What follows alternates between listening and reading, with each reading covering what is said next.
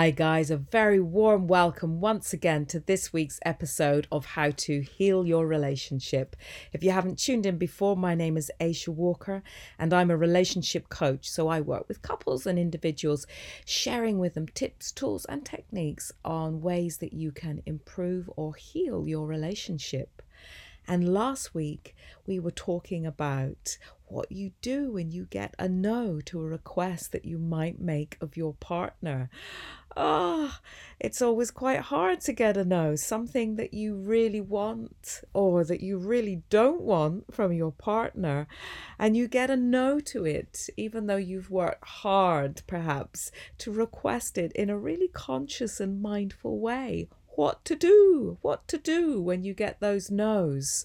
Well, of course, we were talking about reflecting back the no that you hear and to stay in listening mode so that your partner uh, knows that they are being acknowledged, that you have listened to their reason of why they might not be able to meet their request. So you're not in conflict with them. However, you're still in this place of a no. You're still in this place of, well, you want something and they want something, and what do you do? Well, one of the reasons where I, I was sharing with you last week about why it's so important A, on how you make a request, and B, on how you respond to getting a no to your request. One of the reasons I took such a lot of time to share that is, is because it's so important to stay in that energy of alignment when you get a no, not in conflict, so that you stay in alignment, that you stay in communication, listening to each other and not in conflict or in judgment of each other. Why? Because when your goal is alignment, when your goal is alignment, then you are in that energy of creativity where both of you now are aligned together on the goal of finding a way to meet your needs and to meet their needs. So I'm going to say something now that you might be surprised to hear me say, and that is the goal in this situation is not compromise. That's not what I mean by finding alignment. Compromise for me is both of you not really getting much of what you want. Both of you having to give up fairly important things to get what you need. Because remember, when we're making requests, it's often about something that's very much what we need, that's important to us. And getting a sort of watered down version of what you need is not very inspiring for either of you.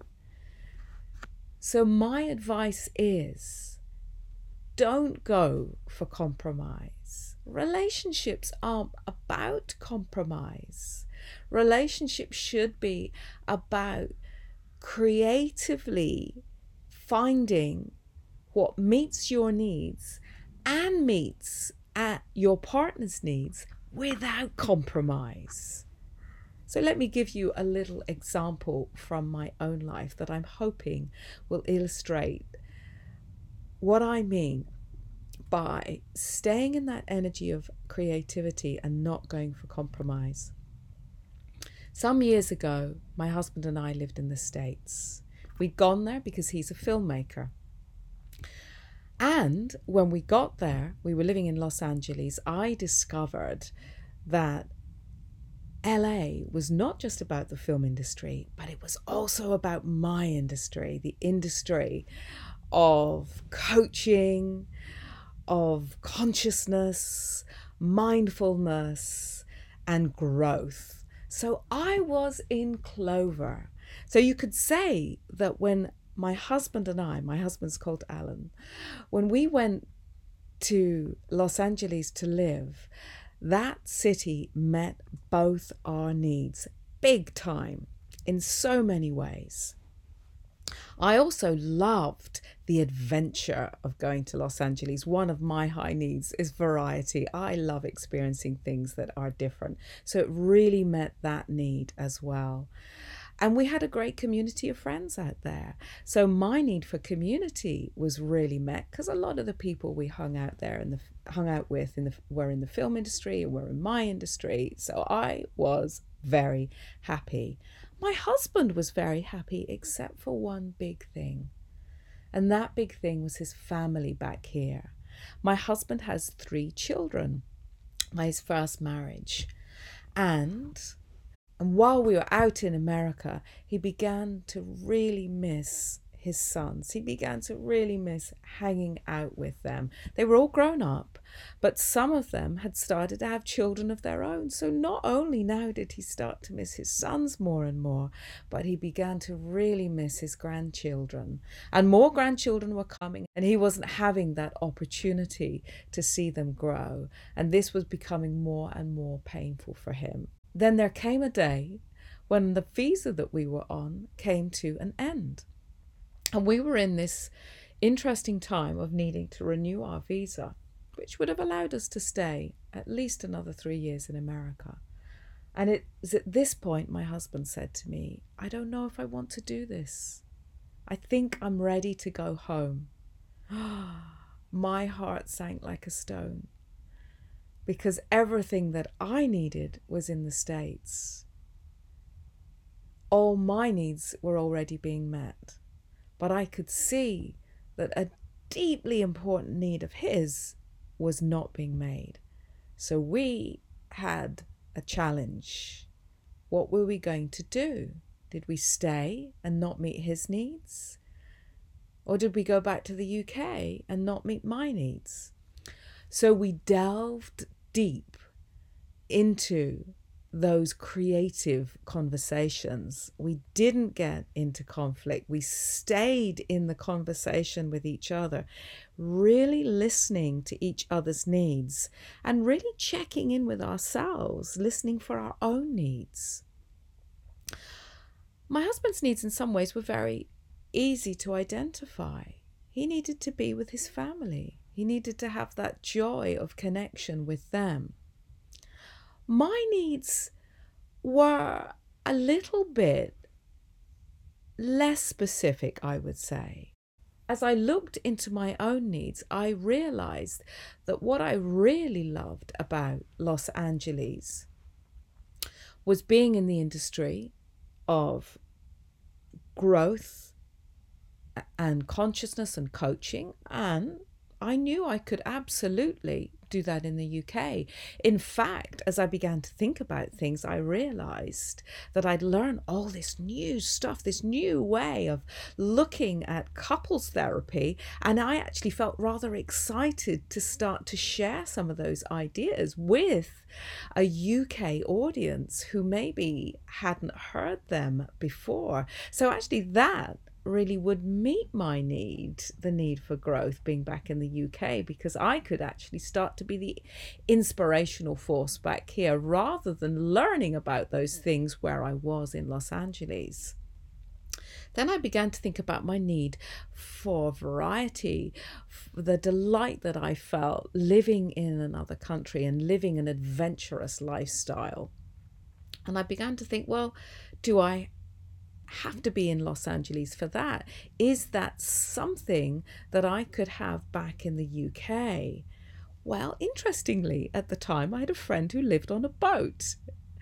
And on one of my trips back to the U K, she took me on one of her boat trips and explained to me that she was able to live on the canals of London, cruising through some of the most wonderful she-she areas of London while living this exciting life on a boat, and that all her friends were in the boating community, and that whole community were quite interested in living off-grid, living ecologically, living consciously, and were quite aligned with a lot of the values that I had coming out of Los Angeles. So I began to think, oh, this this could be quite an exciting lifestyle for me. I don't have to be in L A for either my job or for a life of variety and adventure.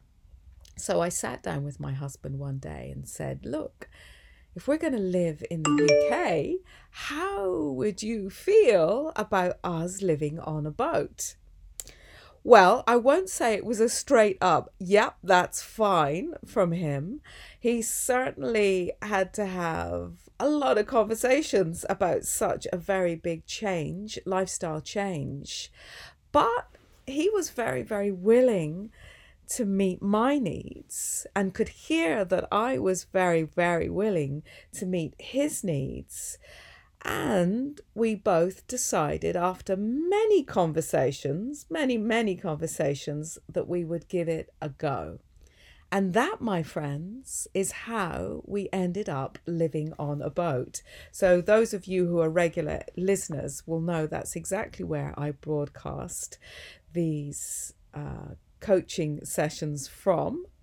And that today, my friends, is the why of why I ended up broadcasting from my boat and living on a boat.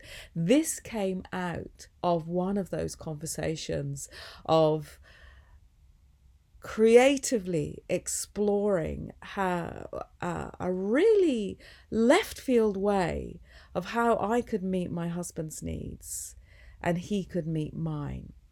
And I'm very happy to say that seven years on of being back and living on a boat, I am, if anything, even more happy than I was living in the States. And I'm very happy to say my husband got to be back living, being with his sons, and now has three grandchildren that he gets to see at the drop of a hat because we are now back on British shores. Now, that was a very creative way and a very unusual way. It wasn't something that was immediately obvious for meeting both of our needs. So I hope you can get from that little story that I've shared today that energy of creativity to find a path through what you want and your partner wants is not always simple. It does need a high degree of creativity, and it does need a big awareness of what your needs are and a clarity of what your needs are and an awareness and clarity of what your partner's needs are. And that's why I do emphasize really putting time into understanding those things. So I hope you enjoyed this week's uh, episode and also hearing a little bit about my own history and how that links in with what I do. Um, again, uh, those of you interested in um, learning a little bit more and I about needs and identifying what your own needs are, I'll post that P D F on needs that I've mentioned a, um, a number of times in the past um, below this uh, episode, and you can download you can download that if that's something that would interest you. Um, and on a similar point, um, something uh, I wanted to mention this week was that any of you interested in trying out couples coaching, something that's perhaps a little different from couples counselling that most people are perhaps more familiar with, anybody interested in dipping your toe into those waters and exploring what it would be like to have couples coaching, um, whether you're in a coupledom, Uh, a relationship or not, you can have coaching without coming with your partner. Um, I offer a thirty minute uh, complimentary coaching session for um, those of you who'd like to try it out and give it a go and see if it's for you. So again, if that's something that interests you, click the other link below that will take you to my email address, and we can set up a thirty minute coaching session for you and see what you think of coaching. Anyway, I think that's all for now. Um, I look forward to speaking with you once again in seven days' time for more tips, tools, and techniques on how you can grow and evolve your own relationships. Take care until we speak again. Bye-bye.